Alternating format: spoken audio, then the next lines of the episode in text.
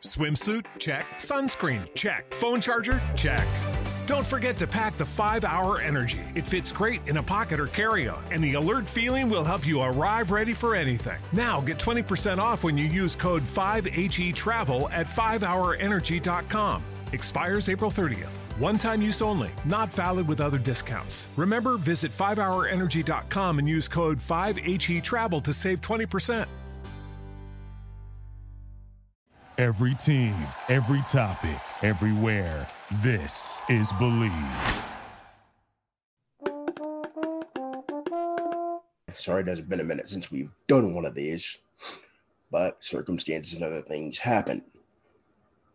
But I'm joined by a sports talk legend, a play by play legend, and he's back in sports talk again at WNSR from 2 to 4 weekdays.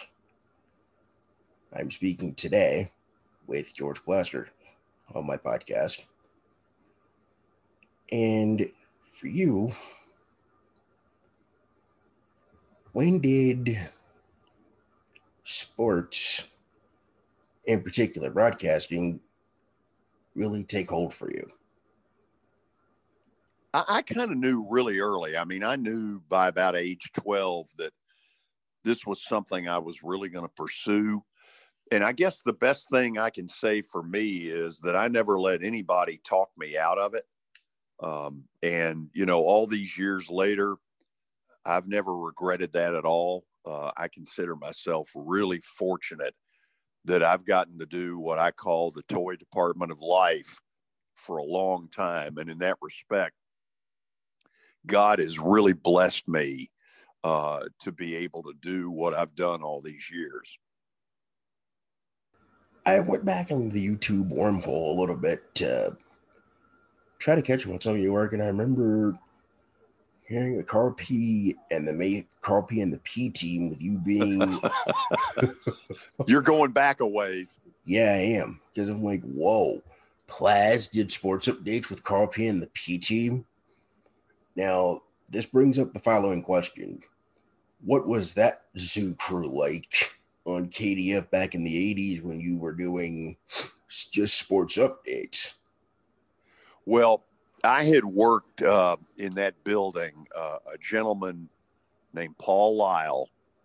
Uh, in 1978, I was a freshman at Vandy, Oh and. Paul Paul somehow thought I had something, you know, that that was going to make it, and he hired me. And in that building was a small AM station, WKDA, and of course the the at the time the rock and roll powerhouse KDF. hmm And that's how I got to know Carl P. And you know, he and I always um, we both got a crazy sense of humor. We both like to laugh. and so he and I hit it off. And one day he said, What would you think about doing uh, sportscasts on my show? And, and I just jumped at it. I mean, now, you know, you threw the word legend around pretty loosely a few minutes ago. Carl P is a legend. Yes. He's definitely that. I, th- I think he had uh, Mike the Duke Donegan, who's the Titans PA voice still. He sure did. Mike Mike gave me my first uh, my first uh, job out of uh, out of college. No way. Yeah. Now, being around a Carl P, a Mike the Duke Donegan, and others you were, you know, at the time being taught, being able to sit under the learning tree of radio slash broadcasting, what were the attributes you wanted to take from each one, but use as your own as you move forward in your career? Oh, I don't know. Was that Luther? I don't know that I was smart enough to think any of that kind of stuff. But I will tell you this: the uh, the guy that probably influenced me as much as anybody was the the the country legend Ralph Emery. Oh yeah. Um, I, I was I, I was allowed to be the sports guy on the old Waking Crew, hmm and that was in the early '80s. The Waking Crew was a live band show, uh, probably the only one of its kind around the country, and Ralph was the host of it. And to watch Ralph go out into a crowd where he knew absolutely nobody and to be able to carry a conversation mm-hmm. with people for 10 to 15 minutes on the air, it just blew my mind. And that was such a great teaching tool for what I was about to get into. Um, and, and so, you know, now that's kind of what I do. You know, I talk to people over the years on a daily basis that I may not know, but I've been coming into their home or, or their car for who knows how long. And uh, Ralph, Ralph just taught me a lot about how to how to interview people, you know, how to how to deal with people you don't know, what questions to ask that sort of you know um, are the icebreaker. He was the best at it I've ever seen.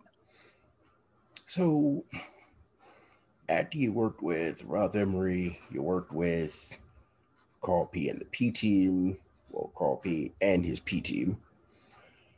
When did Sports Night and sports, and then I guess later on, play by play come into the mix? Well, the play by play had always been there. And I got lucky uh, in that I had a backer that was unbelievable, CM Newton, who you know, at that time when I first met him was Vanderbilt's basketball coach, right. and later became Kentucky's athletic director. Mm-hmm. And so I got the chance to be a Division One play-by-play announcer at a ridiculously early age. Now, I thought my tapes were good enough, but I also knew that Coach Newton could open doors that I could never open. I, I could never repay the debt.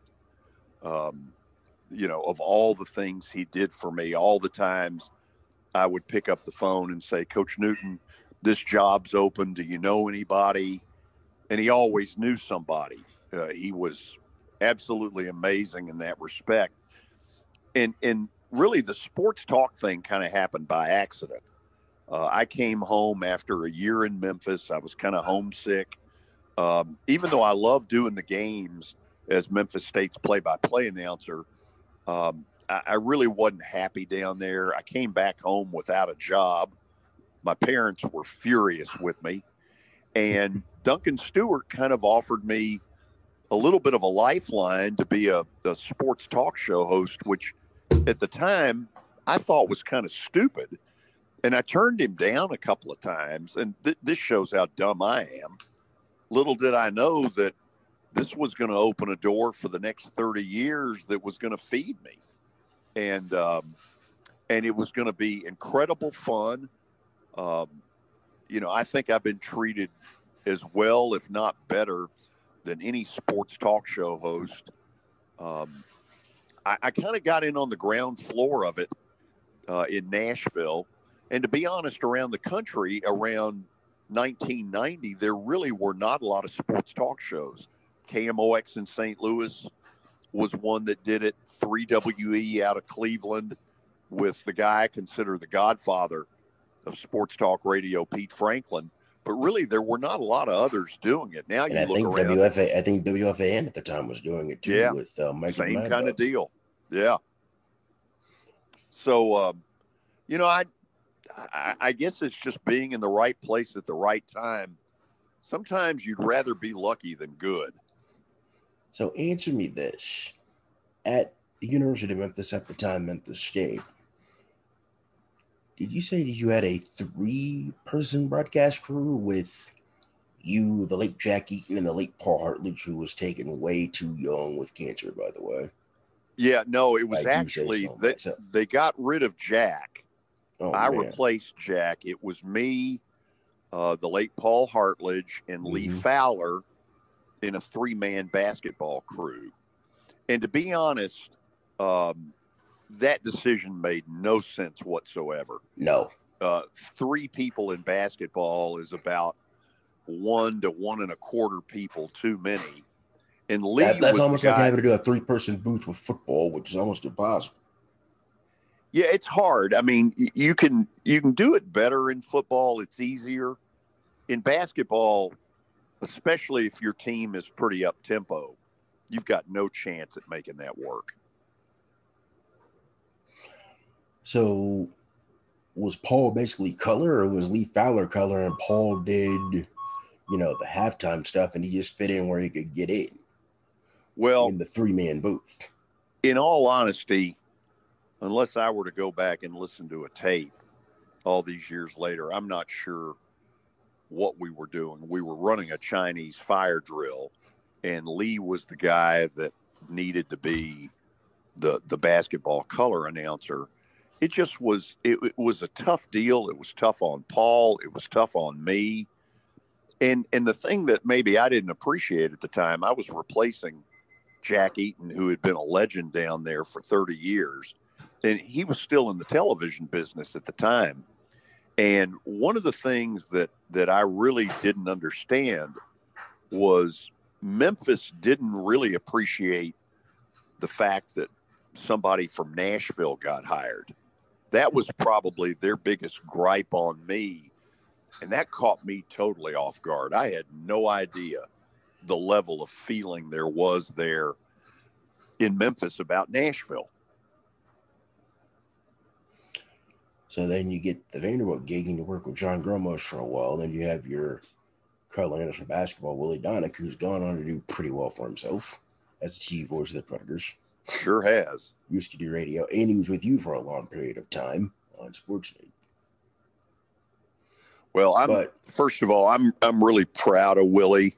Uh, I'm also pretty happy because I was the guy that sort of plucked Willy, you know, out of thin air. And, um, you know, I hope I was a halfway decent teacher. Uh, he's gone on to do some great things. I'm really proud of him. Who and, was the uh, who was your analyst at that time, or did Willy come on from day one with you for basketball? Just out of curiosity. Ron Bargatze did the first year. Uh, then Willy stepped in. Gromos, uh, I was allowed to pick John Gromos, and Gromos and I played on a uh, on a city league basketball team together. And I remember talking to John about it, and you know, trying to gauge his interest. And um, you know, we just had a really good time. Uh, it, it's I think it's really important that the people you work with in a play-by-play setting are people you enjoy dealing with uh, not only on the mic but off the mic because you travel together an awful lot.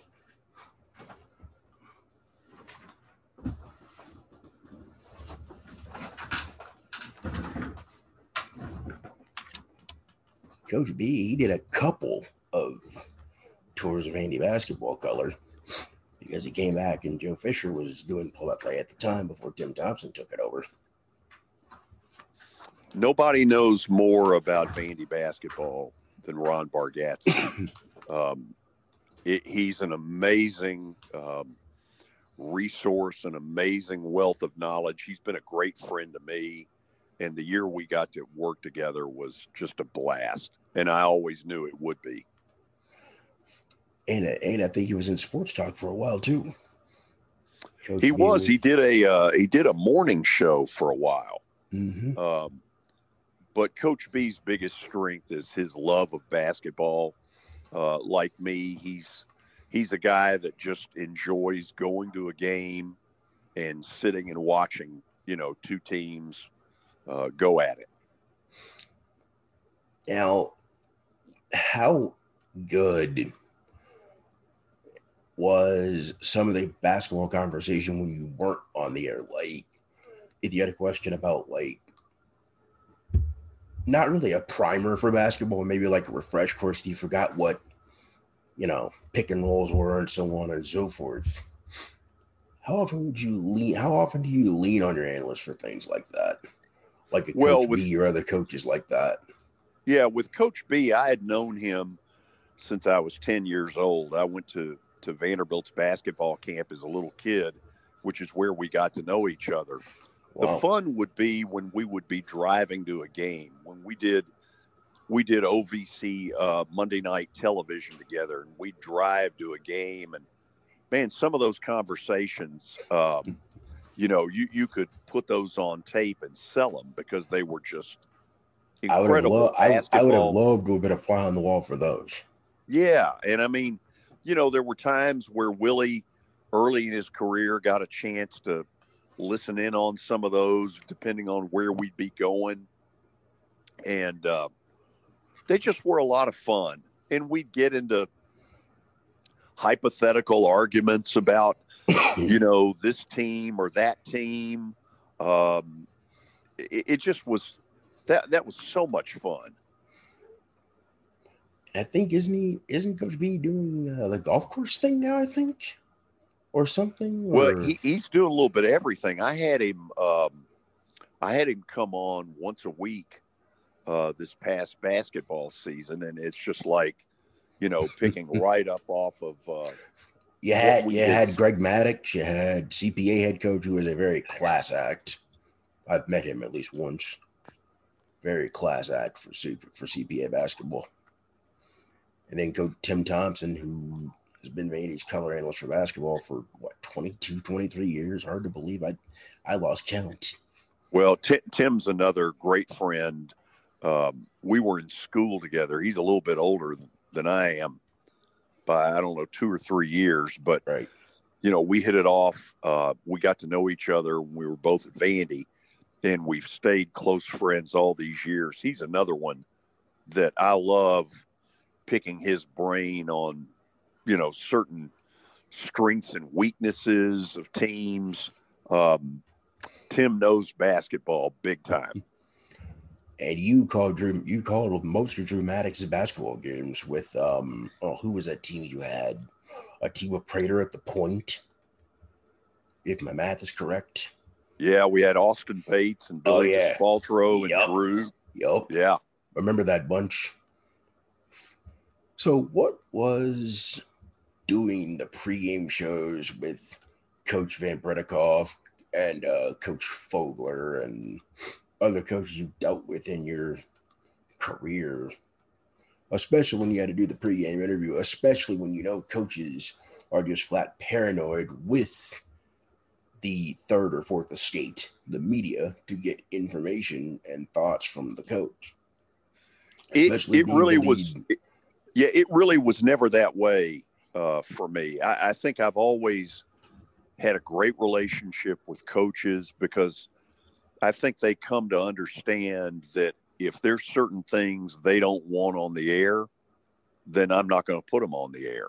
Right. And it was one of the ways that Kevin Stallings and I became such good friends because he knew that he could bounce things off of me, get an opinion, you know, as a former Vandy announcer talking to a Vandy coach. Mm-hmm. Uh, I think that's one of the few things I've ever gotten right in broadcasting is that there are certain times where if somebody tells you, look, you can't use this on your show, I've always honored that request. And I think for that reason, I've always had really good relationships with coaches. Okay, thank you for bringing this up because this is a follow up question to this.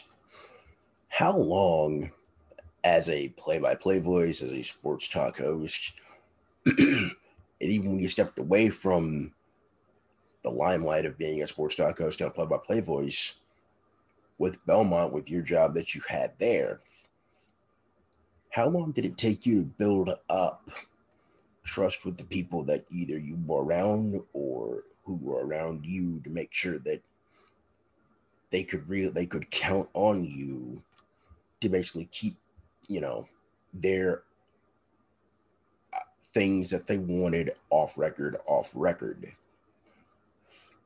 Um you know i i don't know. I guess you know with each individual person it's different uh but they all come to to realize that you know that you can trust them or or they can trust you. I guess is what I'm trying to say.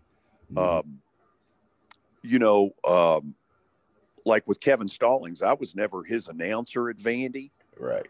But um, you know, we just hit it off. Tim Thompson was the one who actually introduced us. We we really didn't know each other, mm-hmm. and as conversations started going, uh, I wasn't afraid to ask Kevin his opinion mm-hmm. about things that had nothing to do with basketball.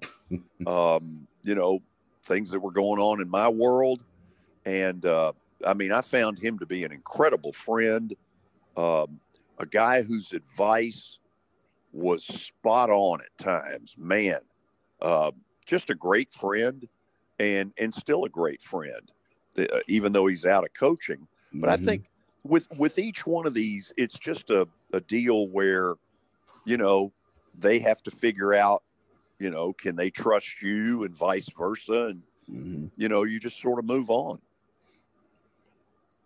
Let's go to a little bit of game prep here. When you were doing play by play with Vanderbilt, with Memphis, I think your last broadcast was what, Belmont, I guess?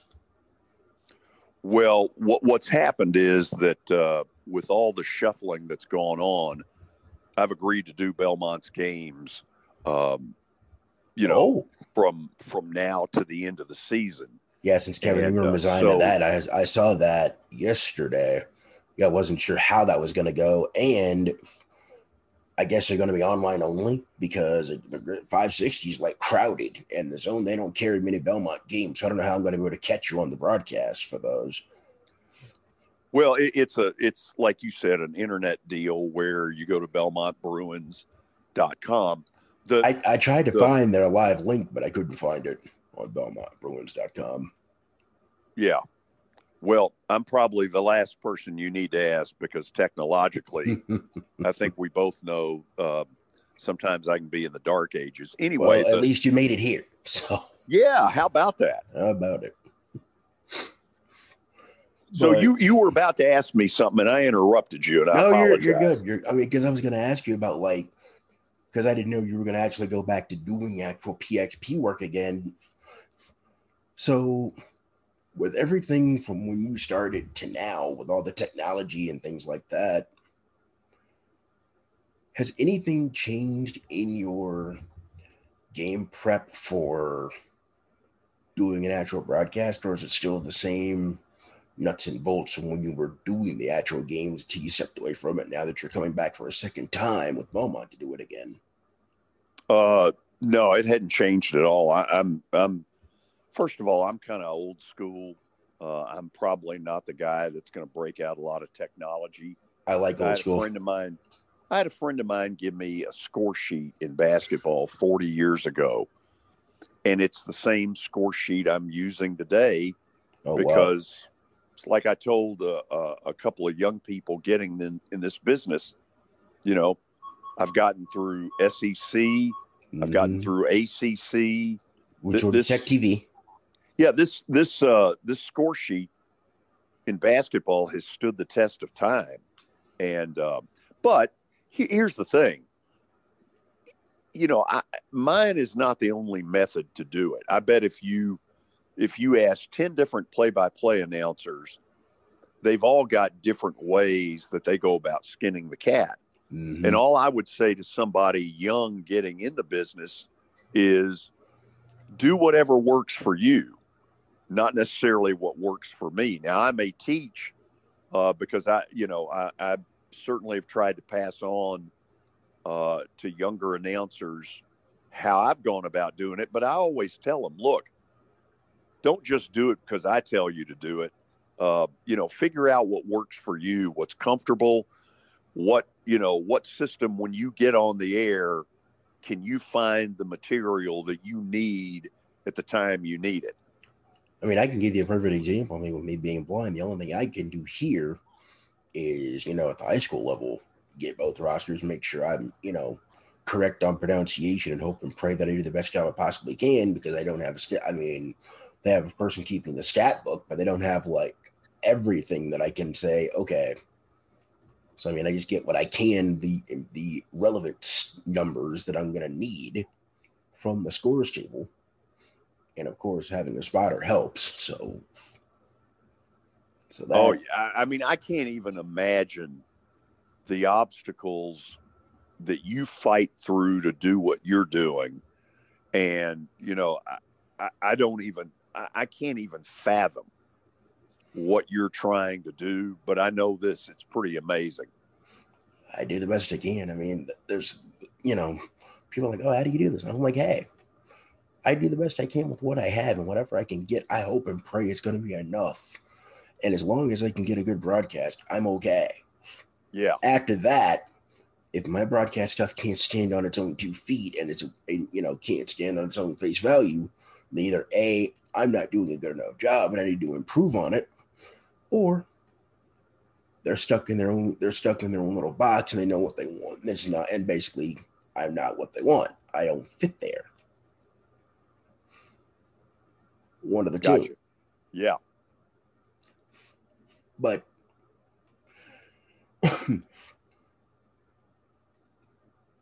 I mean, you and I had this conversation on your show when you were talking about like old school broadcasters and broadcasters we enjoy.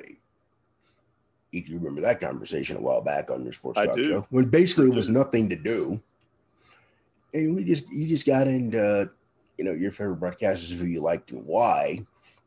I kind of want to bring that back a little bit if you don't mind Sure.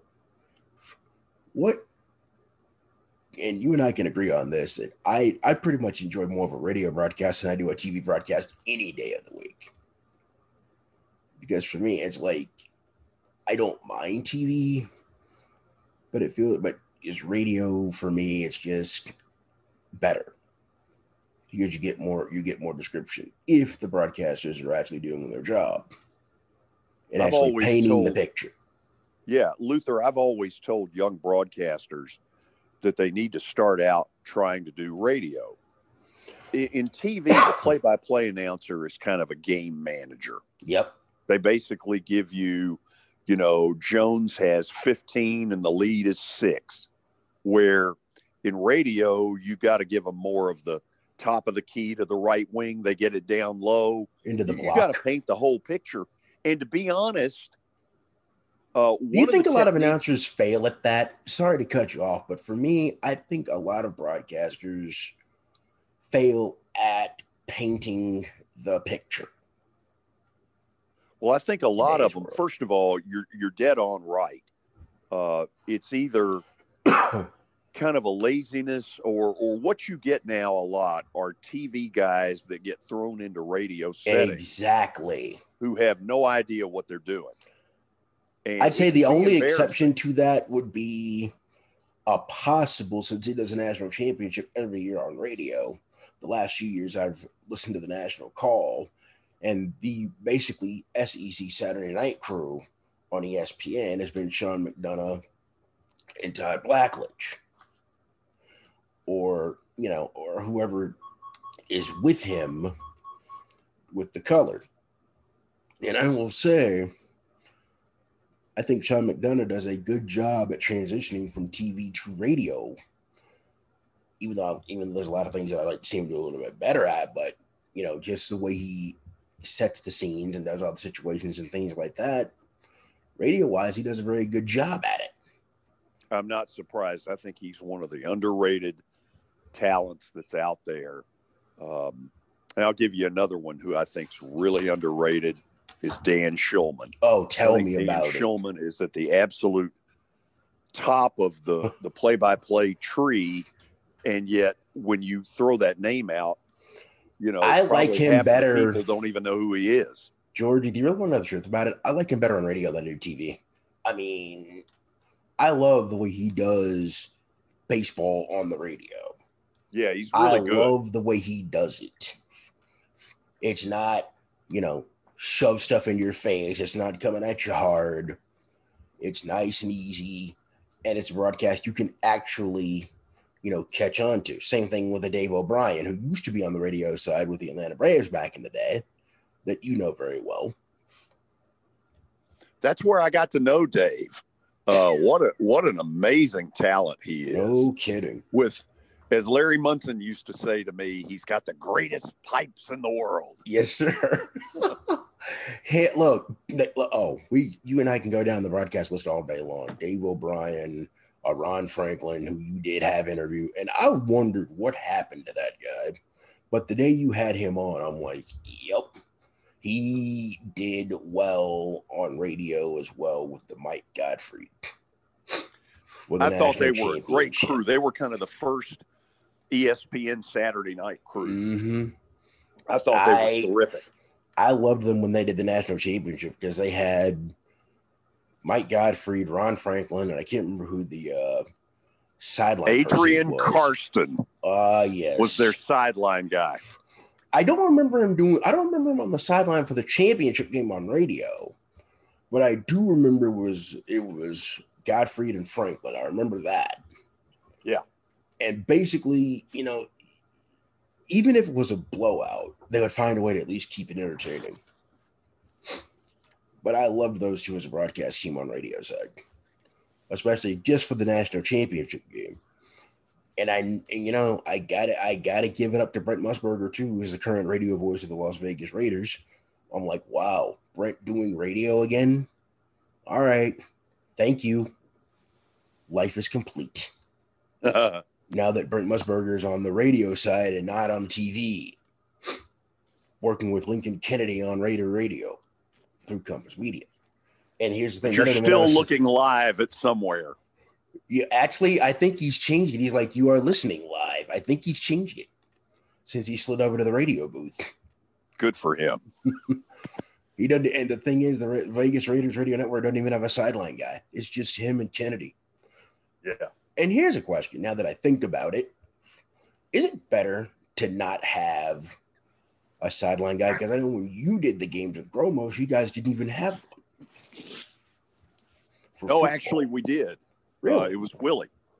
oh, because I remember on more Yeah. than one occasion it was just you and Gromos. I'm like, okay, is that is that the two man booth? Because I'm like, okay. No, it was actually uh, it was actually Willie, ah, um, okay. And and that was a scenario where I was allowed to pick basically who I wanted to work with, uh, which was really nice, and that's what ended up happening. and the Memphis Tiger Network has done that for a while because for a while it was, you know, the current radio voice Dave Woloshin, his sideline guy was his basketball analyst Matt Dillon. They've been together for a hot for a pretty good minute too. So it's an interesting concept that the basketball color analyst would also be sidelined, but I think that's changed now that they have Greg Gaskin for the home games. And Well, they the, the truth of it is, Dave should have gotten the play-by-play job when I got it. He and I laugh about it from time to time when we run into each other. Woloshin. Uh, I'm I'm a big Dave Woloshin fan. Oh, I like. I mean, he he and I, he and I will, you know, depending on what his schedule is, we'll text back and forth. We'll, you know, talk from time to time, talk about different stuff. Sometimes, heck, we even talk about life. I even had him on this podcast, by the way. I don't know if you got a chance to listen to that interview. That was some entertaining stuff. Well, he even really he, good. he brought Um, up stuff I didn't even know. yeah, When he when he did the TV side for Memphis basketball, I'm like, whoa. Cause I always, you know, think of him as more of a radio guy.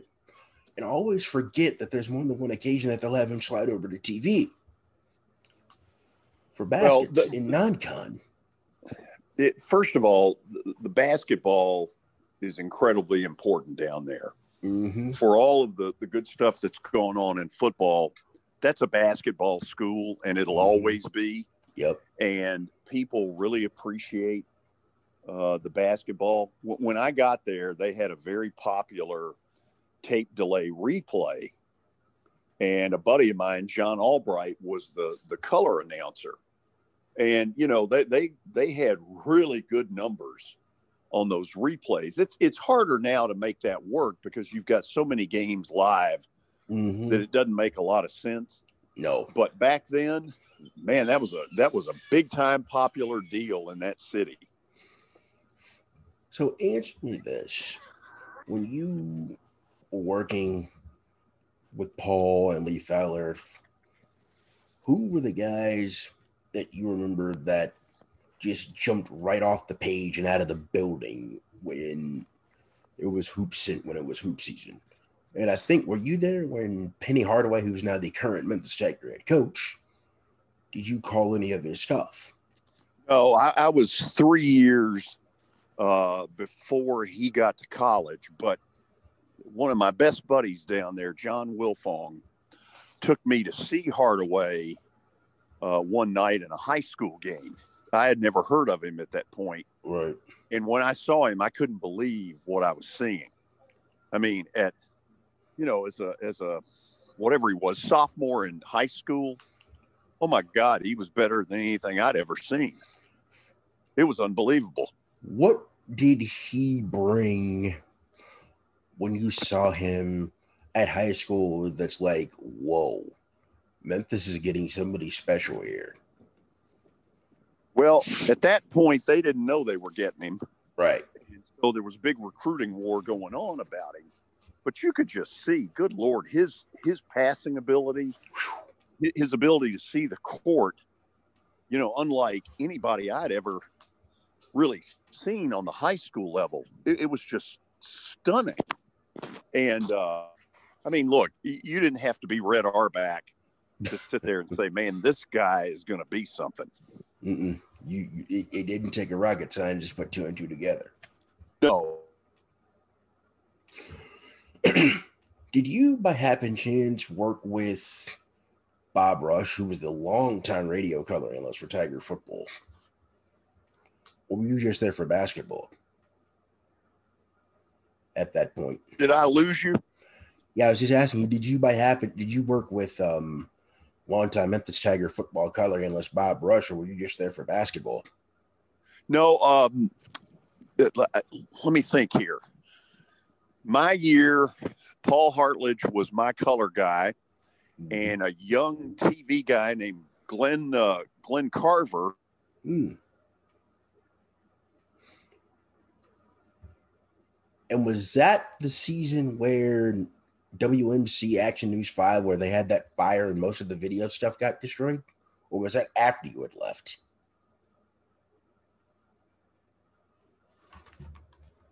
I think we lost him. Uh oh. I'm not hearing your signal.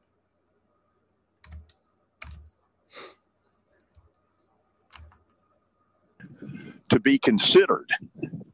George, you're gonna have to start all that back over because I you lost it. You were you were at the you were talking about a young TV guy, and then all of a sudden it's like I didn't hear anything else afterwards. Okay. Um, what ended up happening? Memphis, I guess, uh, awarded their radio rights to a, a different station. WMC in Memphis had had their games forever, and all of a sudden, a country music station, Kicks 106, Kicks 106 took it over Mm-hmm. And to be honest, they wanted kind of a new, you know, here's the new station, here's the new sound. And I just happened to be, you know, at that point, a guy that was starting to, you know, get a reputation that, you know, I knew how to do play by play and that kind of thing. Yep. And they took a chance on me, and I guess the rest is history. And then at the elect, I think Paul Hartledge slid into the play-by-play chair, and man, he did. Now, what a lot of people don't know was I was offered the job back a month after I resigned, and I did a smart thing. I probably didn't know it was the smart thing to do at the time. Right. I told the president of the school when I met with him about a month later, I said, Look, you need an announcer that wants to be here and that's not me. You know, I'm going to have one foot headed toward Nashville, and Memphis State deserves better than that. And it's nothing and that's against. That's where Paul Hartledge come into play. Yeah, absolutely. Because I remember hearing him in his later years, and then he, you know, when he started to have the health issues, and then John Koski took it over and then when he passed away, then Dave basically slid over to radio, and he's been ensconced in radio ever since. Yeah, and Dave Dave was the Dave was the obvious person to have that job. He's just really good. He's very smooth. Now he told me. Now I don't know if he mind me sharing this, but I think he said that Paul basically said, "When I'm gone, I want you to take it over so you can keep the radio tradition going." I'm like, wow. Yeah, I don't that's, doubt that's, that that's, because they were very close. That that's that's a pretty high blessing from a guy that you know had done had been with the program, the broadcast, you know, with the broadcasts and Yeah. athletic programs on TV and then having to slide over to radio. I didn't ask him this, but it seemed like the transition was pretty easy for him. Well, it, it sure helped that Dave Dave had a talk show in Memphis. He was well respected, and he just was the natural to step in. Mhm. And they were very fortunate that they had somebody like that in the bullpen that could come in and make it, you know, pretty much a seamless trans transition. That doesn't and I think always Bob happen. Rush was, and I think Bob Rush was still at the color analyst spot. He was with color, doing color for football forever. Because the years that I listened to it, and I still do. But Bob Rush was probably the best color analyst who explain things and why they work, why either it worked or why it didn't work like it was supposed to. Yeah, he listen. He was really good, uh, but you got to remember, at 26, I was in no position to be saying, "Okay, here's here's who I want to work with," or "Who's here's who I don't want to work with." Blah blah blah. Uh, although I, I will say yet. this, I did sort of force the issue that I got Lee Fowler into the basketball, which was a really Hmm. smart thing. Lee is exceptionally good at that. And I know you. I think I know you have Lee Fowler coming on. What you have him come on? What Wednesdays or Tuesdays to talk Yeah, yeah, I mean- things athletics. it, it's just sort of whenever um, you know something warrants it and lee has been really generous with his time it's been great to have him back here uh, to be able to renew you know a friendship that goes back 35 years i mean he's the reason he's the reason i got the interview to begin with to Wow. try to go after the job and uh, so it's just been great having him him uh, and carol back here And I know you guys lost what? Um, who was it? Not too long ago, I saw on Facebook Rick uh, Region. I guess not too long ago, I saw that on Facebook, and I'm like, wow. And all the compliments you guys told about him and the Save the Predators thing and Sports Fest and Rick was Now, Rick far, was one of far my does that go back? well, Rick, Rick uh, losing losing him as a friend has really Mhm. hurt. This is this happened Sure. about a month ago, and Mhm. first of all, uh, the Titans would not be here if it were not for the work that Rick Region and all the group that represented NFL Vote Yes did. Uh, was that, was that also when Bill Frist was on that team as well as the mayor or governor at that point here? That worked on Uh, you know, this was this was 1996. Yeah, I think um, Frist was there. I think at that time. What, whatever the case, the Mhm. before Rick and his group stepped up, the referendum was going to lose around 60 40. And by the Wow. time they got to the point where the actual, um, you know, election day happened, it ended up going 60 40 the other way. And then 11 years later, when I got involved in trying to see to it that the Predators would stay here, I kind of roped Rick into uh, into a little bit of my mess. I thought turnaround ought to be fair play.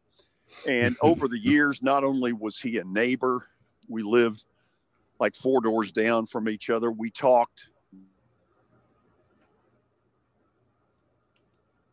Yeah, and it seemed like you guys worked in pretty good tandem with each other over the years on a lot of stuff.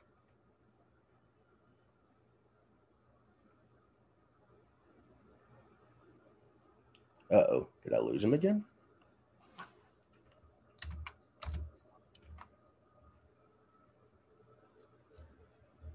Uh oh.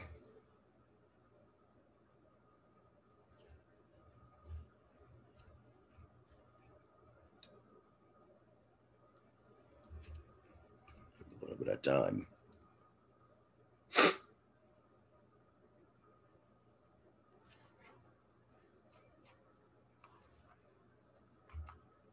Oh boy. Yep. It dropped. Hey, Luther, are you there? Yep, I'm right with you. Sorry, I think your signal dropped. So But it, se- it seemed like you and Rick worked on a lot of things in tandem together. Oh yeah, gosh, we uh we kept the Clinic Bowl alive about six years longer than it had a right to uh, to happen. Rick had been the chairman of the Clinic Bowl back in 1988, and that was something that was really near and dear to his heart. Anytime I did the sports festival, I always had Rick in the middle of it. he just uh, he loved Nashville, and he loved sports in Nashville, and it was so cool the day of his funeral service. They did a graveside service. Wow. And to see so many of his friends in a pandemic turn mm. out. I mean, I think he would have, first of all, I think he'd have been thrilled that that many people cared. And uh, he deserved that. He really did. Mm. How big were your parents and maybe influencing you on allowing you to chase what you wanted to chase after? Yeah, they were huge. Um, I mean, they certainly weren't the ones that pushed me to do it. That was sort of me pushing myself, but I always knew that they weren't going to let me fall in a gutter. And, uh, you know, for that, I mean, I'll always be appreciative there's not a day goes by that I don't think about my mom and dad. Mm. Uh, miss them, you know, like like anybody would, sure. and uh, they they were they were great people. Uh, they they didn't have much to work with, but uh, they made what, it work. They, they did the hey they did the best they could with what they had to work with. Exactly, and that that that and the most good strong most good strong homes that's how it is. They work with what they have and make it work. Well i'll give you for instance. Um, I, I just uh, i went out recently and bought a cassette tape player. Oh my. Well you know i i i found one at walmart. I've got all these tapes and they're all on cassette. And you know, so I, I buy this tape player having no idea whether any of these tapes still work.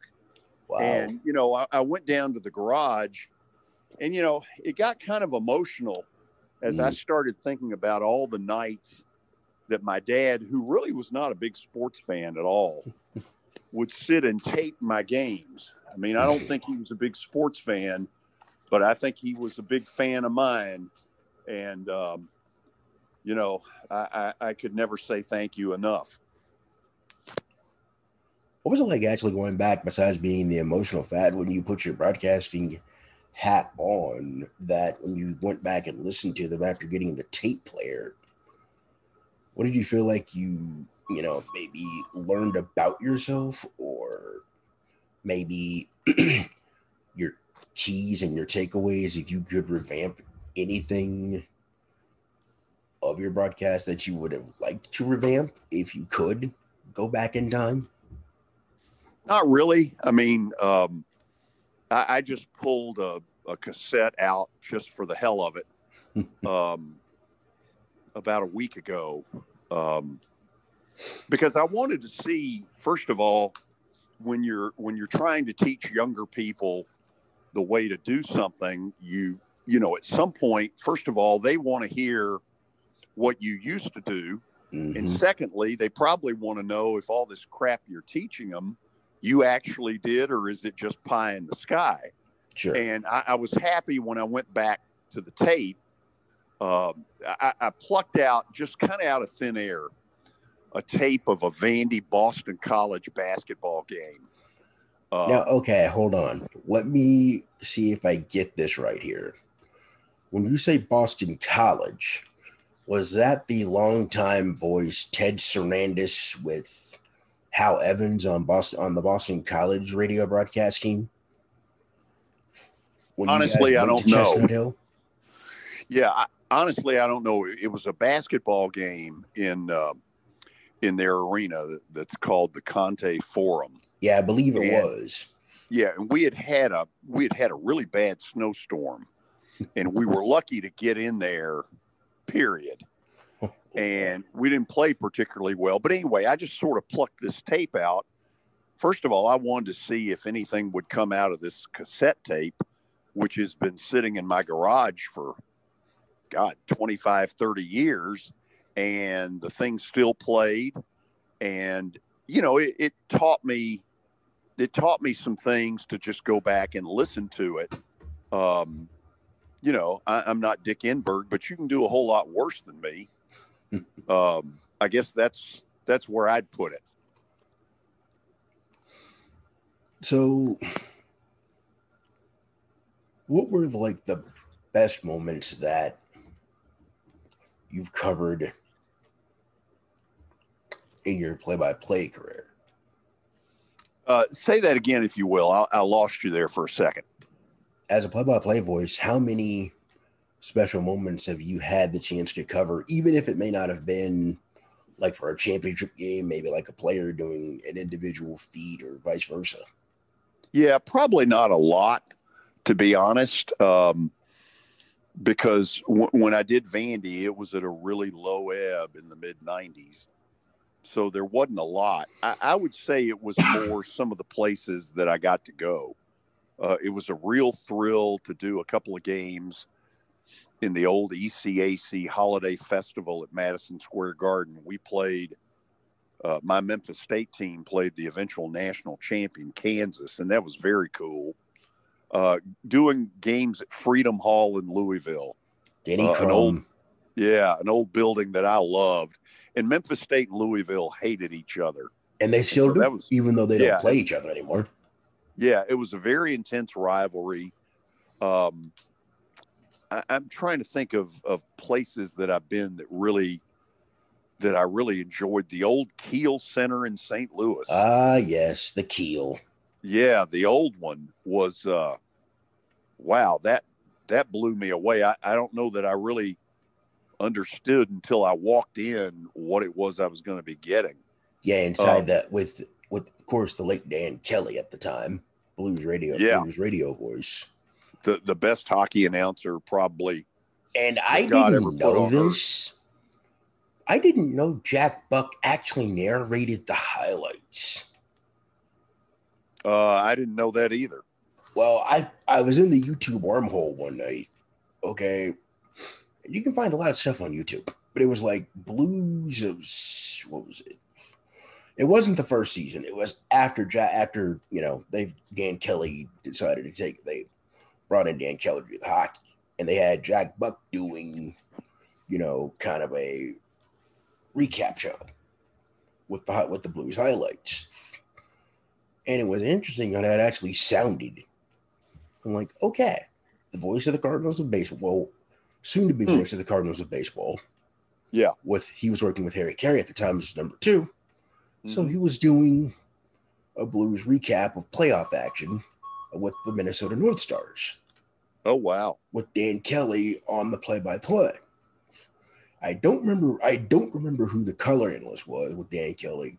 I don't know if he had a color analyst or if he. Well, he probably he did, but I don't remember who the guy was because you normally didn't hear the color analyst. So I'm like, whoa. It was like a two-parter or something like that. It was like a five game series or like 19 what was it? I don't remember exactly what the year was, but you can find it on YouTube. It was really wow. interesting. Good stuff. That you know, that's why I like sports. Because you learn stuff and you actually get to listen to some of the classic stuff of classic play-by-play voices. And yeah, yes, I think I, all of us that ever get in this business sort of look back on on the people that were doing this before we were because Woody Durham they yeah they didn't have the internet no nope. uh, you know they didn't have a TV monitor no nope. to check out a replay I mean those guys they really did radio play by play and basically had to do it off of off of basically muscle memory yeah and uh and and you're right about the the whole you know, it's not what it used to be. But TV's kind of seen to that because so many of the games now are on television that yep. the radio uh, has become kind of a secondary deal. Mm-hmm. But who are some of your favorite broadcasters that you listened to growing up, and how many of them have you actually gotten a chance to either A, work with, or B, meet in your career?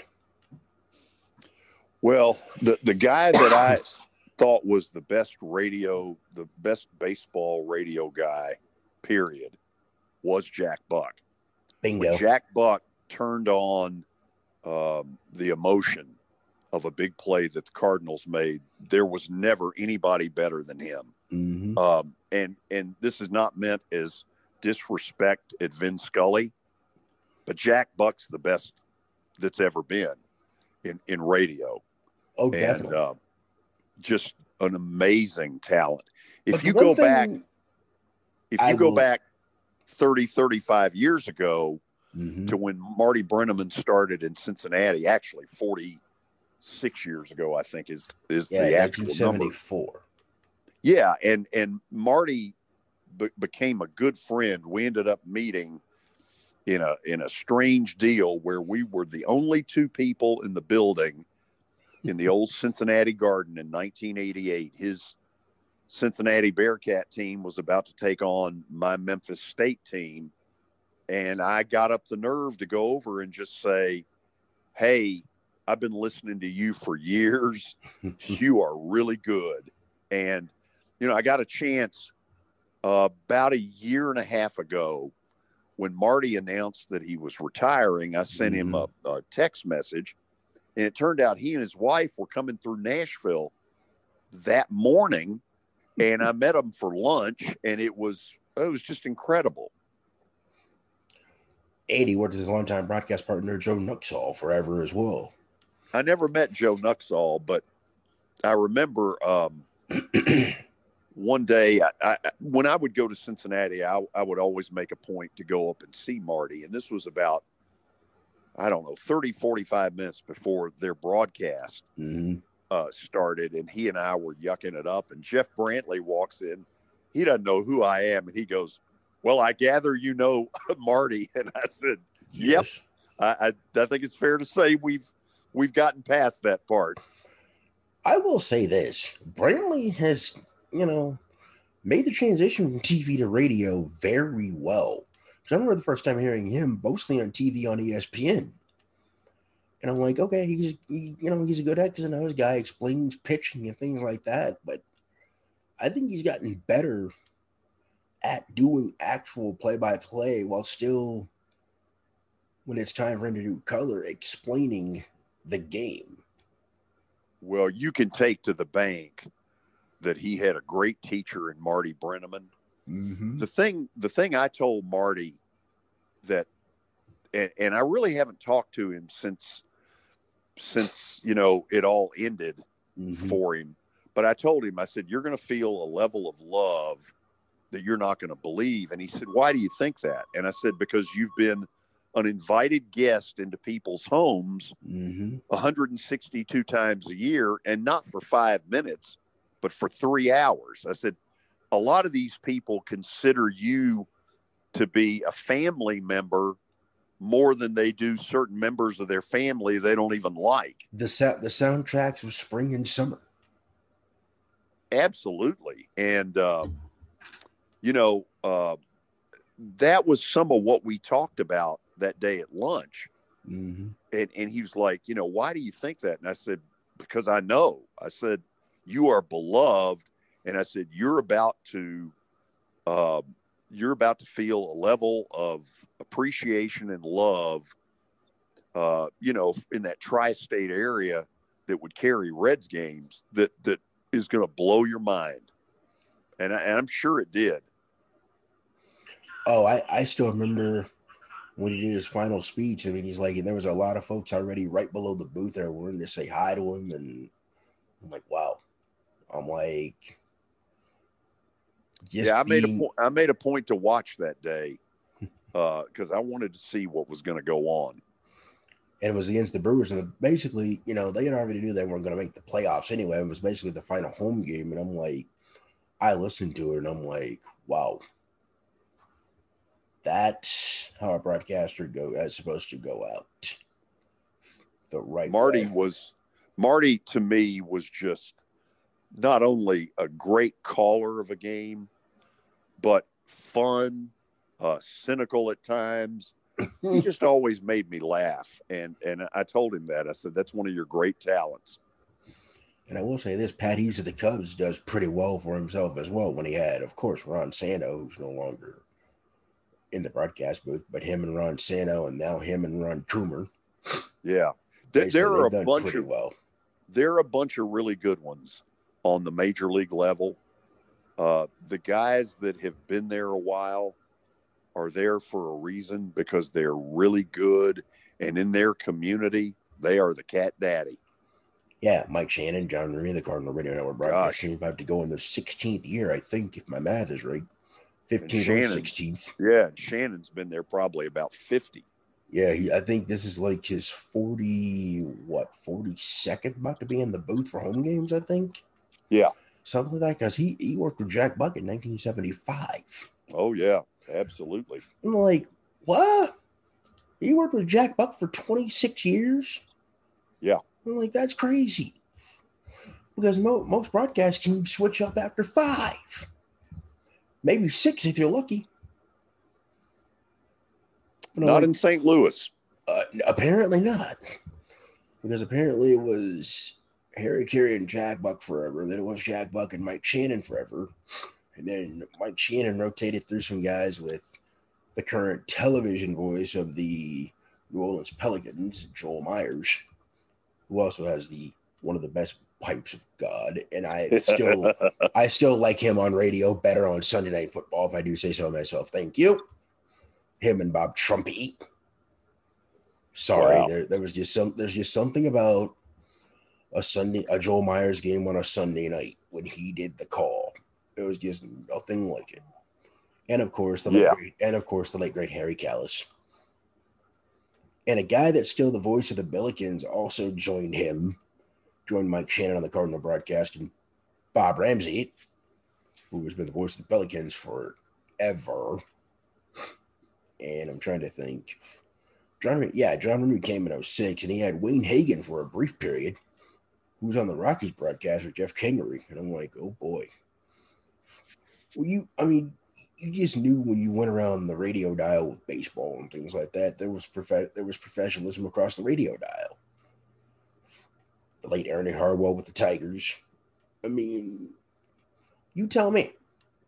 Am I well, wrong? No, I, I, I mean I'm with you. The baseball guys that you're talking about were, I mean, they're the guys that made radio great you know, you, you and I share a love of of in the summer being two people that would flip the radio dial around. WSB, uh, Skip Caray, Pete Van and Joe Simpson, Don Sutton. Most of the times they'd rotate, but they it was still it was still the same four broadcast crew. But I know you remember back when it was a five person crew with Ernie Johnson, who would who would bring a Skip Caray and a Pete Van Wieren into the broadcast family. At that yeah. point, pretty amazing stuff. I even went back and caught a John, a couple of John Sterling radio highlights too. Sure, uh, the, like, the night of Rick Camp's homer, um, Sterling the is call. the one who did the call in the, uh, I guess, the bottom of the 18th inning, something like that. It, it, they didn't even now. I the reason why I remember that is because I went back in the YouTube wormhole, and they had broadcast calls of almost every Braves game, with a few exceptions, with the Marty Brennamans of the world. And I think I can't remember who the other guy was, but there was a lot of MLB guys in the 80s where they'd have like the musical soundtracks of the 80s and they'd get to a certain point of music, cut the music off, and then the actual had the play by play of the respective team. And I'm like, okay. Had a whole lot of Atlanta Braves though, with Pete Van Wieren, Skip Caray, John Sterling, um, I think Ernie Johnson was still there at the time. I think it was like a four person booth, but it really wouldn't be. Yeah. You didn't have you didn't have Joe Simpson and Don Sutton until what later? They they were late eighties coming in there. Yeah, because I know Sterling went to the Yankees in '89. He's had that job for 23 years. Luther, 23rd year. I've got to stop this. I've gotten a phone call from a relative that I Oh. have got to take. Well, even though we had some technical snafus, hopefully, when we get a chance to do this again, hopefully in the new year, hopefully we'll be on the right path to hopefully getting this thing under control, and I can, we can all get back to doing our, getting back to working on our crafts. Hopefully, at some point, Amen. I hope. Listen, Merry Christmas to you and your family and to all the listeners. Same to you. Thank you, sir, and thanks for the time. Absolutely. Luther, take care. Thank you. Thank you for listening to Bleav. You can show support to your host by subscribing to the show and giving us a five star rating on your preferred platform. Check us out at Bleav.com and search for B L E A V on YouTube.